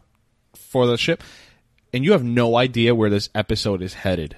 You're like, oh, he's bringing his father to Ireland. Oh, it's the guns. Oh, look at this. Nobody wants to buy the guns. Like he, Nucky is out on his luck, and he even tells like you know, um, tells tells Murdoch like, what the? F- why did you bring me here? Yeah. Like this is this is a completely losing proposition. Um, the whole episode is going one way, and the ending just like Yeah. you know just totally jerks you the other way. Well, and one of the uh, reviews I read online at the time period of this on AV Club, that was a complaint that even they put in on that was that the episode is very hastily put together. It feels like where it's just like, okay, there's it's it's very convoluted. There's a lot of different arcs going on. And, and of course, that's written at the time period. They don't know what's about to happen and stuff like Sure. that. Um, but that was a very big complaint on it was it was uh, people were basically comparing it to that they were like i just don't and the other complaint to it to go back on my thing was there was this episode aired one year after sons of anarchy aired where they went to ireland and people How were funny. people were commenting all right, could they steal from sons of anarchy anymore so I, we weren't. me and my wife were the one. My wife actually was a main one. Meg was a main one. She was the one that pointed it out, and then I started noticing it. And I was like, "Huh, you're right. I wonder if anyone else has noticed it." AV Club, Right. all these people commenting. They were like, "They're stealing from Sons of Anarchy," and like, Funny. so Uh, wait, there, there was something I was going to say. Oh, do you know? And I didn't do this up until this. Um, it- up until this is one of the things. Like, I never realized up until I, I do sit here and I have to write notes. Do you know why Nucky ends up has to go to buy liquor? Why he goes to Ireland? Well, his money is tied up in land, is what he says. His money's tied up in land. And so his whole thing is he's wanting to get liquor in so that he can retire. That's his, what he's saying is going to be happening. What I really think it is, and I'm not, and I could be wrong on this, but I think it also is pointing it out in the show without even hiding it, is he's also wanting to basically come back in and say, no, fuck you, James, I'm about to start selling booze. Well, and I had totally it, it, it had it's something like where the, the, the plot sometimes gets so convoluted that I, I didn't even realize this. The other reason why he has to go to Ireland is because they sh- the Commodore shut him down from customs. uh, from oh with the uh, bo- uh, the right, Coast Guard, yes, um, the Coast Guard because you know he has a, he like he says a few times. Jimmy and all them say the Coast Guard. I have the Coast Guard in my back pocket, and he does. And now, and it's funny like uh, I can't say too much, right? But if if if you put two and two together, Jimmy's own plan backfired on him. Like Yeah. you know, like he forced Nucky into this corner, and now Nucky has to go and like you know, God, what it's an absurd amount that he ends up getting for the guns. You know, and uh, was it uh, uh, I- ten? thou- I, I wrote it down. Ten thousand cases for a thousand guns. I think is what it was. Yeah, it's crazy. Um, and and, and, correct me if I'm wrong, only because I, I the, the the episode prior is when he they they go to the um the gun range right with Rothstein. Or is Oh yeah, yeah, yeah, yeah. No, no. Uh, they were well. They were at the um the armory. the, the armory. Yeah. And you're kind of like, huh? I wonder why they're going there. Now you see like how that kind of all comes together. yeah. You know. Um. Oh yeah, I, I love stuff like that. But go on. Um. I mean, really, I don't have a lot more left on Nucky's story other than uh, we find out. Well, we don't find out. We see that um, Slender Man's shot in the back of the head. which is a total shocker to me. It was- it was a totally like I remember watching that live and being like, "Wow, that's that's kind of weird." They're gonna leave an episode. Holy shit! Yeah. like, like oh my god! Like you know, you just see him, and it's funny how they use the back the the the back seat the back mirror. What do you call it? The back window. Yeah. Of the car to do that, like you know, and just like bam, you see him just get shot, and you're like, "Damn!" Like- I remember thinking, "Nucky's in trouble. They're gonna they're gonna kill him right now." Right. No, yeah. when Um, you're when I was just watching it the first time for this one, I was like, "Fuck, what happens with this?" Like he's in sh- like Yeah. he he fucked up. Like there's something going on, and it's like, "Oh no, he didn't. Never mind." Yeah, yeah. And we see that this new guy's taken over, and they'll be and Nucky will now be doing business through him. Um, they're doing ten thousand uh, c- uh, ten thousand cases for a thousand guns, and then I mean that's really it. Other than like some really bad CGI in that car, uh, which drove The me insane. CGI and the car, and when they get to the dock, Oh um, god, the boat on the right, you can tell is just sitting on nothing. No. like the water near it is not even moving. no, they just like Um, like cut it out on like like Yeah. Microsoft Paint and put it on there. Hey, did you did you know anything about this? I, I don't even know if I'm pronouncing it right. Cunard, C U N A R D. Uh, no.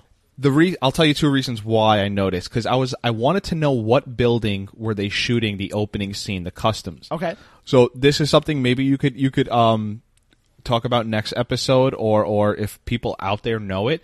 So that is actually shot in what they call in New York City the Cunard building. And I, I may be pronouncing it right. Maybe it's Cunard C U N A R D. Okay.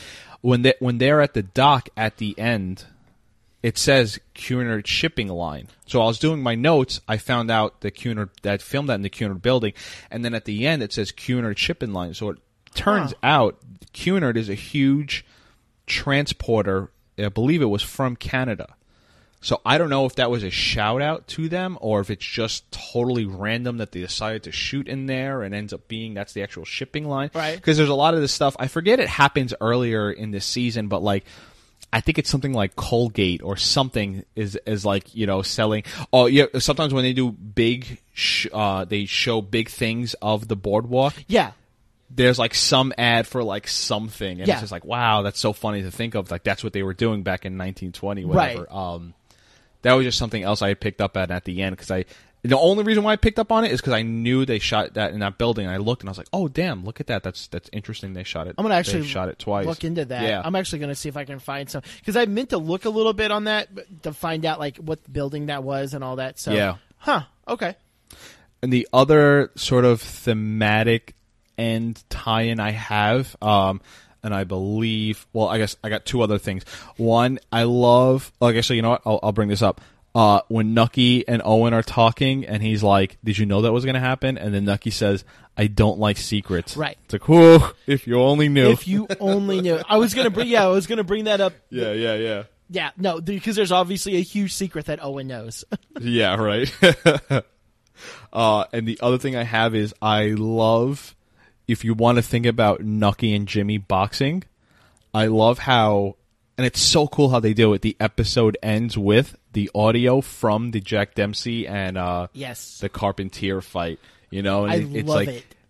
it's kind of like creepy, like you know, in a way, but it's it's totally great. Like I don't know, whatever you want to call it. And I always mix these words up, whether it's the motif, the theme, the symbolism, whatever it is, It's awesome. Oh, it's so good. know?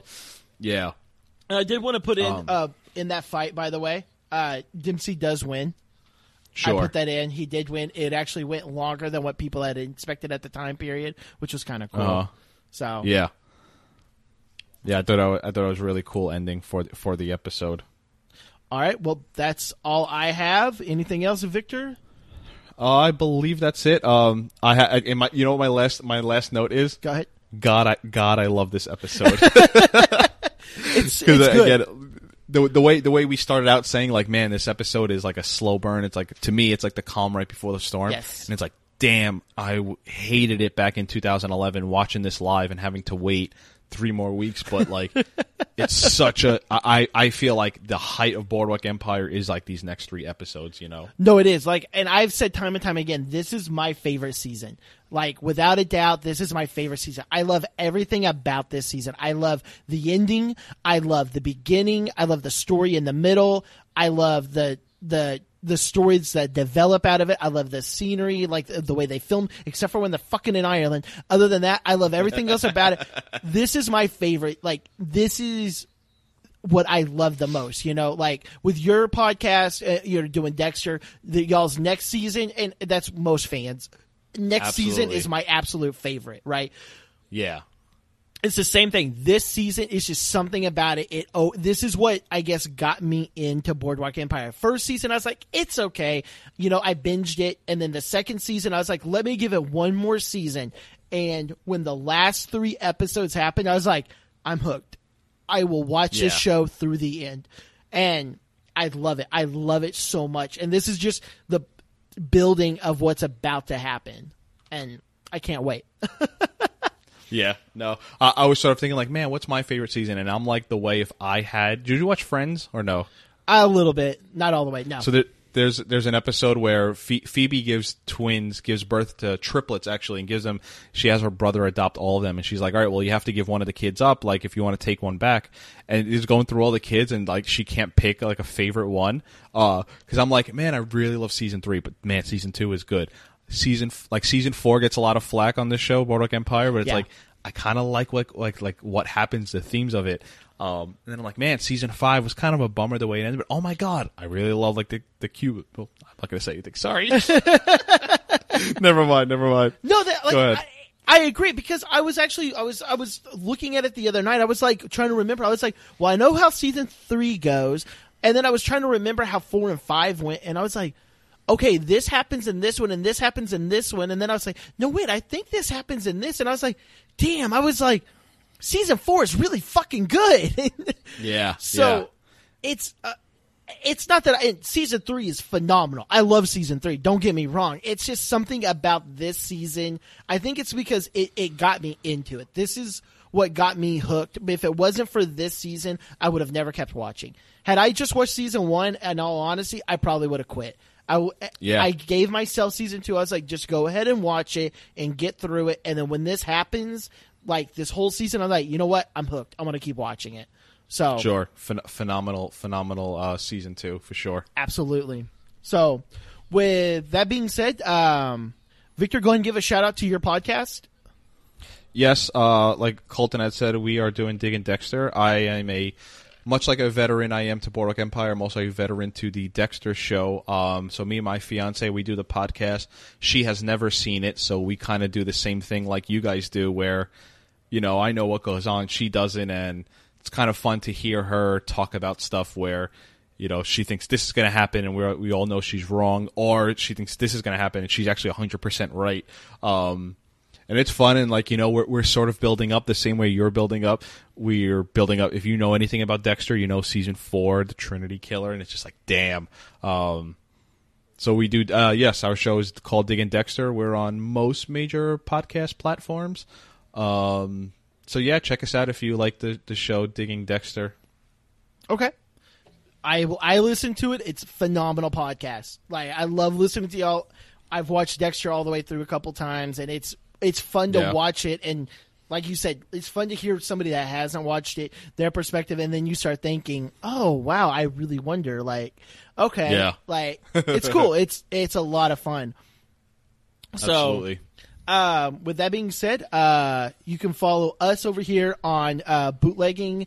Uh, bootlegging a boardwalk empire podcast on facebook. We're also on instagram at bootlegging.podcast and you can also follow us on twitter at bootleg dot bootleg dot pod or underscore. I can never remember our twitter and that's and that's horrible. Um, it's a bootleg underscore podcast on twitter. Uh, give us a follow. uh, write in. Let us know what we're doing wrong what we're doing right and uh, comment about some things that you've done. And until next week, we'll do some chick wagging then. Victor, thank you so much for joining us this week. Uh, we'll be hopefully getting Chris bailed out, uh, and he'll be back on. So until then, we'll do a little chin wagging next week. Thanks a lot. Hey, uh, you're alright now, fellas. Yeah, oh, what's cooler than being can't hear you, oh no. I see what's cooler than being cool.